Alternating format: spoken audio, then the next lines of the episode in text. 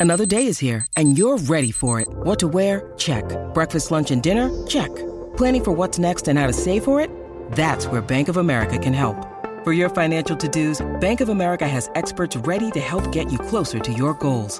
Get started at one of our local financial centers or 24-7 in our mobile banking app. Find a location near you at bankofamerica.com slash talk to us. What would you like the power to do? Mobile banking requires downloading the app and is only available for select devices. Message and data rates may apply. Bank of America and a member FDIC.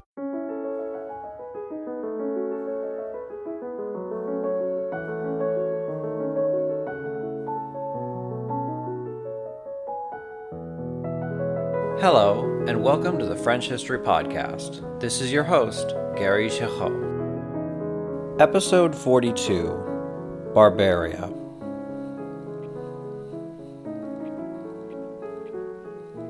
By the year 418, many Romans feared that Romania had been replaced by Barbaria.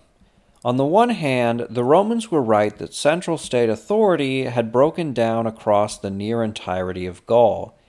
The emperor and senate only directly controlled the southern coast. The middle west third of Gaul became an autonomous part of Rome known as the Seven Provinces. The remaining two thirds of Gaul was under the control of the Visigoths, Burgundians, and Franks, with Armorica breaking off to form its own state. As Gaul nears its post Roman phase, it is time to examine who these peoples and states were and the long term cultural and political impact they will have upon Francia and eventually France. I think the simplest way to do this is to start this tour with the least impactful to the most impactful. The least impactful group in the long term were almost certainly the Visigoths. The Visigoths were a confederation of Germanic peoples who had lived in Eastern Europe before they were pushed westward by the Huns and Alans. The Visigoths raided the Western Roman Empire in their search for a stable food supply, and many of them eventually settled in southwestern Gaul and northern Hispania in 418 under King Wallia.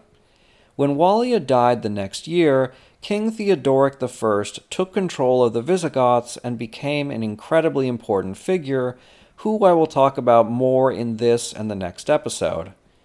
During the 5th century, the Visigoths had an enormous impact on the political and military situation in Gaul. But by 508, the Visigothic kingdom was almost entirely swallowed up by the emergent Francia, and most Visigoths submitted to their new rulers or fled into Hispania. Culturally, the Visigoths left almost no impact on France.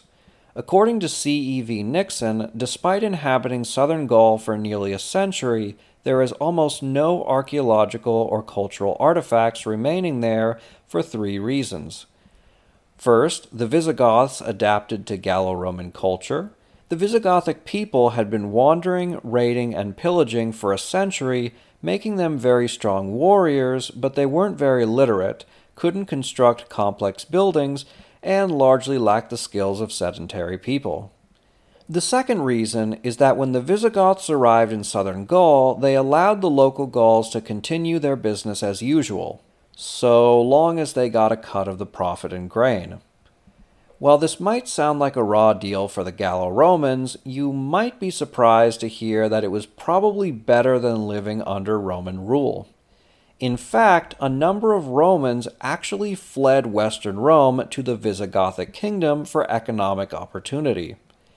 Rome was taxing its people to the brink in order to fight off its numerous invaders, so Romans under Visigothic control actually paid less in taxes to their barbarian overlords than they would have to their fellow Romans. As such, life continued as usual under the Visigoths, who encouraged and copied their Gallo Roman counterparts. The third reason why the Visigoths left so little cultural impact is because the Gauls despised the Goths, who they viewed as uncultured. The Visigoths were relative newcomers, unlike, say, the Franks, who the Romans were well acquainted with. While the Franks had adopted many Gallo Roman habits, and the Gallo Romans adopted from them as well, the Visigoths were still adjusting to their new sedentary lifestyle. Moreover, the Visigoths under Alaric I were responsible for sacking Rome in 410, and for many Roman citizens, the Goths embodied the worst of the barbaric tendencies. For all these reasons, the Romans abhorred Gothic culture, while the Visigoths adapted to Roman culture, law, and state bureaucracy. This Visigothic kingdom even adopted the Theodosian Code, the latest great law code of the Romans, to administer their state. Not that the Visigoths developed much of a state. The Visigoths were only tenuously united, and while a strong king like Theodoric could command the armies, he had little control over localities. One of the major problems of the Visigothic state was that some tribes still raided Gallic villas and towns in their search for food. This upsurge in violence and banditry meant that towns declined, leaving the Visigothic kingdom with a few large cities while most people lived in small villages. Despite this, the Visigothic kingdom was better than pure anarchy, which the Romans were well acquainted with. The Visigoths maintained trade, most notably with the Vandals, at their port at Burdigala and along the Mediterranean coast. Most importantly, the Visigoths supported the Christian Church, which by now had taken over numerous functions of state, including running charities and arbitrating disputes. The Visigoths were Arian Christian, meaning that they believed Jesus Christ was not God, but was literally the Son of God and therefore his inferior. This bothered many Gallo Romans who held the Nicene Orthodox view of Jesus as God, but during this period these two sects lived in relative peace with one another. In one striking example in 470 from Bourges in the Seven Provinces, a community of Arian Christians actually chose an Orthodox Catholic as their leader. In the next few centuries, Orthodox Christians routinely persecuted heretical Christian sects, but 5th century Gaul was divided between Orthodox, Arians, and a small minority of pagans, so there was little anyone could do but just live and let live. The third most influential new group were the Burgundians. According to the Encyclopaedia Britannica, the Burgundians were actually Scandinavians who inhabited what is today northern Poland. The Burgundians were pushed westward by the Gepids, an eastern Germanic tribe, until they settled in eastern Gaul and founded Burgundia. The Burgundians were similar to the Visigoths in that they encouraged the Gallo Romans to maintain their economic and cultural practices while adapting to them. However, the Burgundians developed law codes for themselves while allowing the Romans to maintain their traditional laws, unlike the Visigoths, who just copied Roman laws. Like the Visigoths, the Burgundians didn't maintain a unique material culture, but they did have a lasting linguistic impact. Burgundian became one of the many Oïl languages in France, and through it, France adopted a number of Germanic words. Finally, the Burgundians developed an intense feeling of local and ethnic pride which endured for at least a millennia. There would be three different kingdoms of Burgundy and even more states based around the Burgundian identity. Only in 1482 did the last Burgundian state, the Duchy of Burgundy, finally incorporate into France. The second most influential independent people in Gaul were those in Armorica in the northwest peninsula.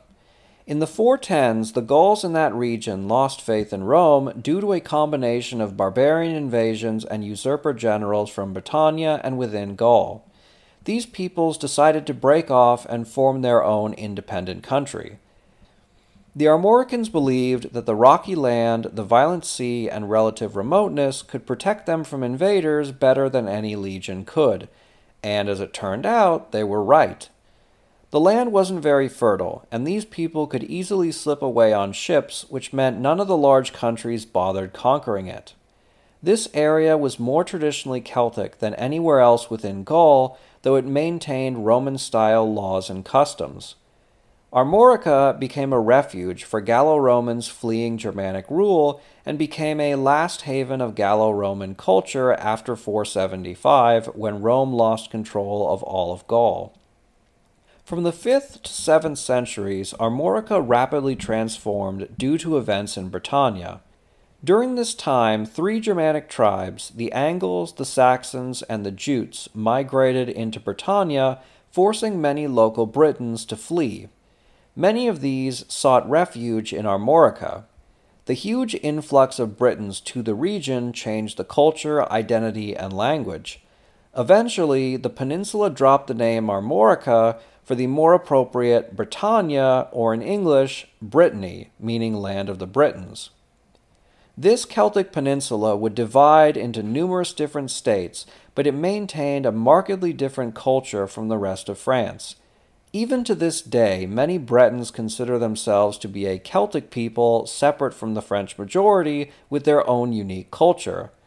Likewise, among many contemporary French people, there is a stereotype of Bretons as being lovable weirdos. Brittany would maintain its independence until 1532, and even then it was a legally separate country from France, though both were ruled by the same monarch. Brittany wouldn't fully incorporate into France until the Revolution in 1789. Thus, this breakaway Celtic state maintained and developed a culture and identity that lasted for over a millennia.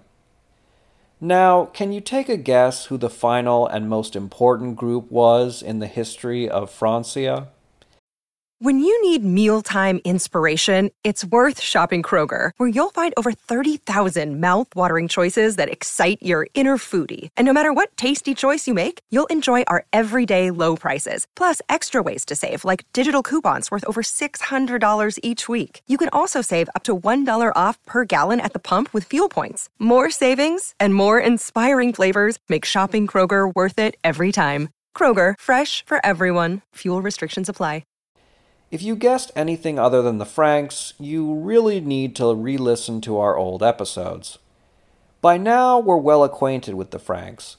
They made up a large percent, if not an outright majority, of the soldiers serving Rome and Gaul. Their leaders were among the most respected generals in the empire, serving from Hispania and Africa all the way to Egypt and Syria. Of all the barbarians, they were the most integrated and intermarried with the Romans. As they adopted Latin, the Gauls adopted some of their words and created a hybrid language that became Old French. Furthermore, the Franks and Gauls adopted each other's names. Finally, those Gauls living under Frankish rule called themselves Franks, meaning there was virtually no difference between an ethnic Frank and their subjects. While much of their material culture is lost, the Franks had a unique art style that depicted animals and humans in less realistic, more pronounced fashion than the Romans. They frequently worked with gold and precious stones and were far less likely to use marble, which by this point was a rarity in Gaul. They often depicted anthropomorphic animals, which may have to do with their pagan roots. The most distinctive feature of the Franks was their tendency to lay out graves in rows. Franks were often buried in their clothes with jewelry and other objects, which has led to a number of discoveries of these ancient peoples. Finally, the Franks had well developed legal codes, the most famous of which was Salic law, which came from the Salian Franks. These laws were passed down orally by Hochenberg, or law speakers, since the Franks were mostly illiterate. Salic law dealt with virtually every aspect of life and outlined a patriarchal, property based society which specifically forbid women from inheriting titles and property, something which will be very important much later on. By 418, the Franks were probably the most numerous and powerful people within Gaul. However, they were divided between tribes and would not have a king that united most of the tribes until Childeric I in the latter 5th century and his son Clovis I, who united nearly all the Franks. The records for the Franks are scarce, unreliable, and often written centuries after the fact, as with the case of Gregory of Tours, whose work, The History of the Franks, is the most complete on the topic. In these and other works, there are a handful of semi legendary figures who may have been king of a few tribes, starting with Pharamond, then Clodio, and finally Merovic, who was allegedly the progenitor of the Merovingian dynasty through his son Childeric.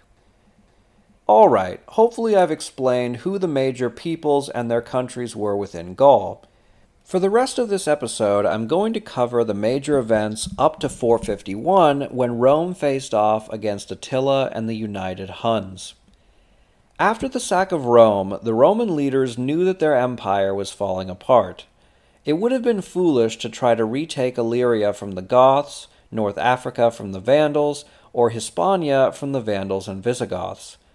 The Romans were overtaxed and had to decide which part of the empire they could realistically keep. Ultimately, they decided that Gaul would be the last Roman territory they could and must hold. Gaul had always been an important part of the empire. It was a large, agriculturally rich land. Moreover, by this point, most of Rome's soldiers came from Gaul, either from locally enlisted Gauls or from the Foederati, these Romans who joined the army as mercenaries. The emperors and their advisers decided that they would try to control as much of Gaul as they could and fight against invaders there, rather than allowing them to control the passes through the Alps and ravage Italy. One man was put in charge of defending Gaul from complete barbarian takeover Flavius Aetius. Aetius was born around 391 in Moesia, near the border between the Eastern Roman Empire and the Hunnic Empire. The son of a Roman general, he enrolled in the army as an officer. In 405, at the age of 14, he was given to Alaric as a noble hostage.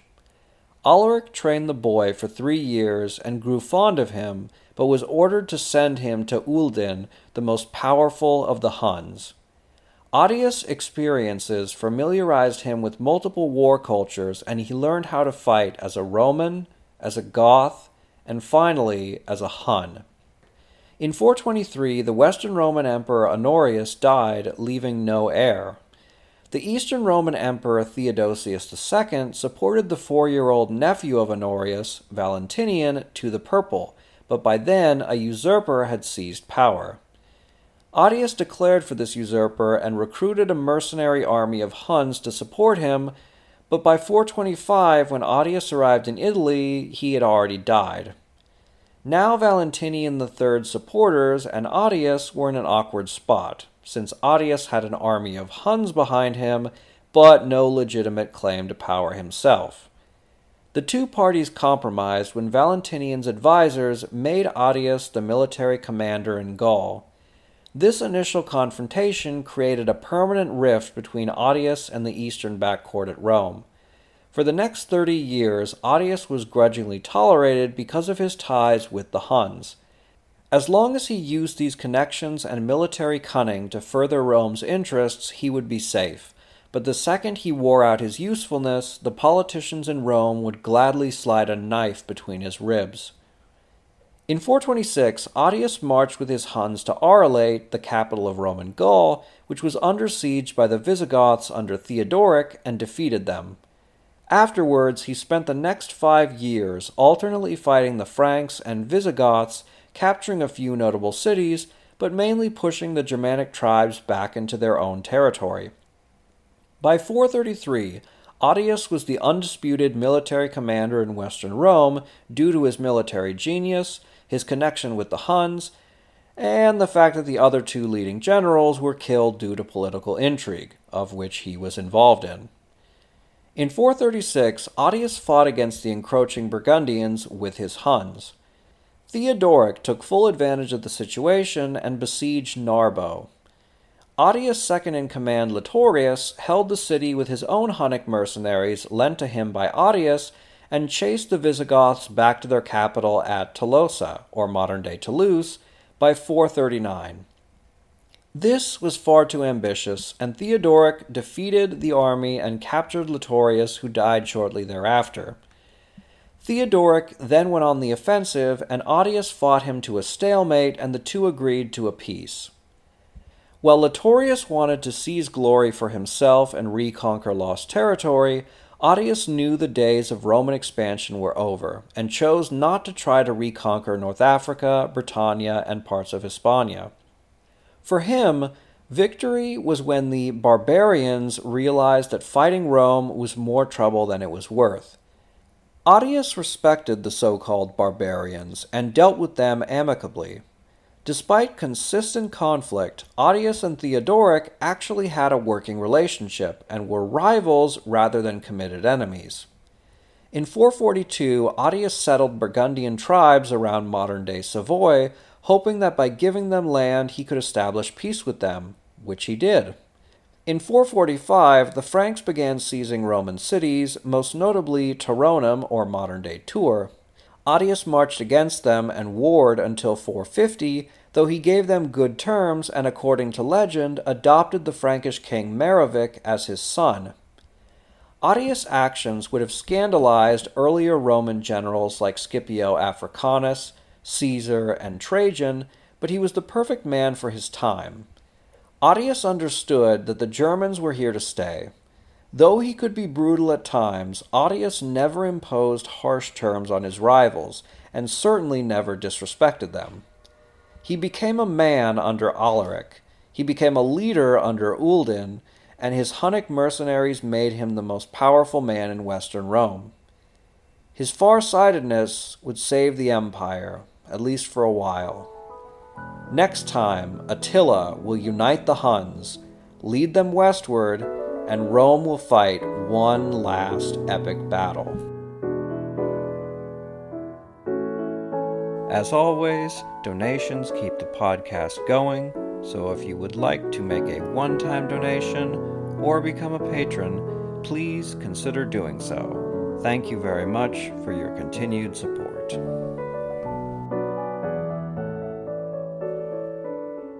I'm Ken Harbaugh, host of Burn the Boats from Evergreen Podcasts. I interview political leaders and influencers, folks like award winning journalist Soledad O'Brien and conservative columnist Bill Kristol, about the choices they confront when failure is not an option.